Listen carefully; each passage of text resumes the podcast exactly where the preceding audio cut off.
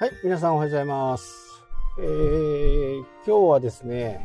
このね、騒ぎのことで、少しまた新たなことというか、まあ、ウイルスというものとね、普段はいつもこう一緒にいるっていうこと、まあそこをね、えー改めて思い知ったっていうのがね、えーよく理解できたということがあったので、ここを皆さんにね、お知らせしたいなと思います。ただ、あの僕が言ってることがね、100%正しいとは限りません。えーご自身の中でね、調べることも必要かなと思いますので、一応、僕はですね、まあいろんな人がね、いますけど、やっぱり信用するのはね、まあ理数系だからなのかもしれませんけど、やっぱり根拠、数字がはっきりしている人のことをやっぱり信用したい、信用する傾向があるっていうのは自分の中で思っています。で、その中でもね、科学者であるね、武田邦彦先生っていうのが、まあちょっと毒舌ですけどね、ちょっと突拍子もないことを言ってるように聞こえますけど、これ数字を根拠にしてるんで、あながち間違いじゃないというところがあります。えーまずね、タバコは吸った方がいいとかね。まあ極端なんですね。タバコは吸った方がいいっていうね、科学者はなかなかいないと思うんで、それこそ本当に百害あって一理なしっていう風なね、えーことだと思いますけど、あとは、えーダイオキシンとかね、これも今の状況であれば、まあ、ほぼほぼ無害だということを言っていたりとかね、えーゴミの問題ですかね。えーこれはダイオキシあダイオキシンですね。ダイオシダイオキシンですね。もうこれは、あの変な科学者がですね、あの科学って捉える数字によって、自分の導き出したいようなものになっていくんですね。えー今、北極、南極のね、氷が少なくなって、温暖化が進んでいると言っている方がいます。でこれ NASA の研究ではですね、あの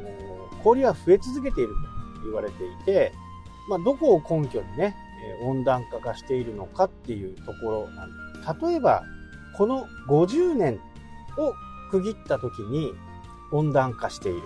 多分50年のスパンだったら温暖化してますね。これが100年、200年、300年という規模で見ていくと温暖化はしてないんですね。なので先ほど言った時間をね、どこを切り取るかによって温暖化しているかのように見せることが可能だ。今地球は確実にね、温暖化ではなく寒い方にね、向いているというのが、まあ正しいのかなっていうふうにね、え思います。で、これはやっぱり利権の問題とかね、があるわけですよ。例えば生ゴミ。皆さん多分しっかりね、分けて水を切って、えー生物は生物、ペットボトルはペットボトルというふうにえーやっていると思うんですけど、実はですね、現場のところで行くと、皆さんが生ゴミばかりをね、しっかりちゃんと出すんで、ゴミが燃えないんですよね。じゃあその中に何をするかっていうと、ペットボトルを入れるわけです。ペットボトルを入れて、あれ、ドロドロになってね、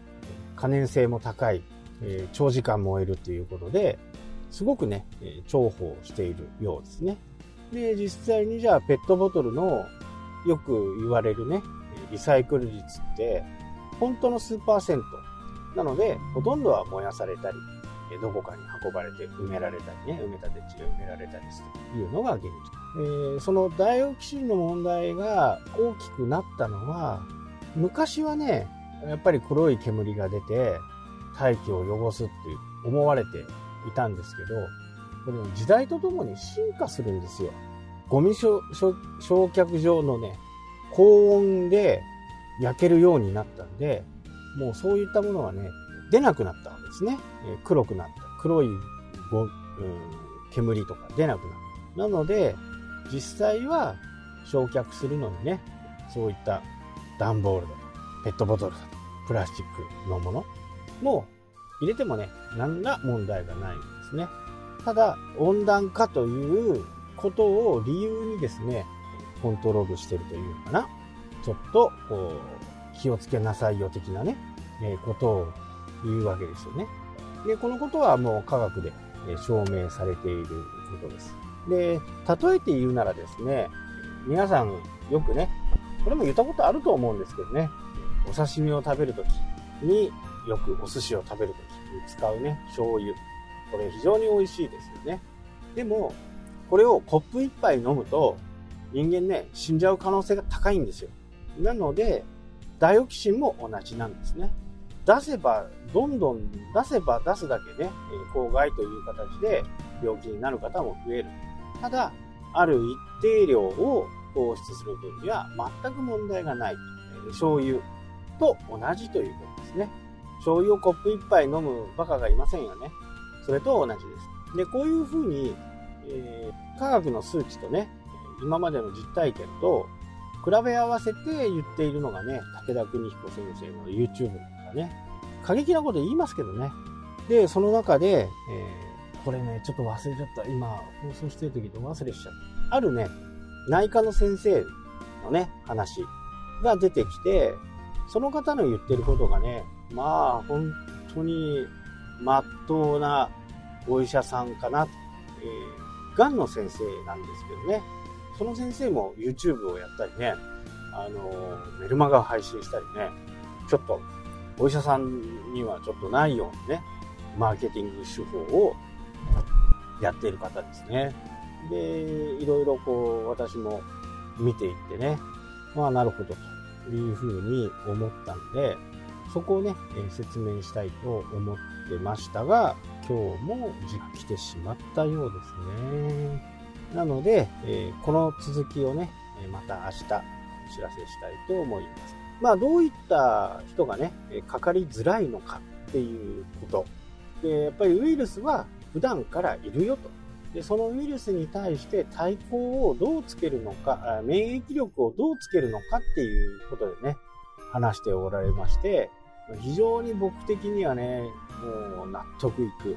うんまさにその通りだっていうことをね、言われていたので、そこをご紹介したいなと思います。はい、というわけでね、今日はこの辺で終わりたいと思います。それではまた。したっけ？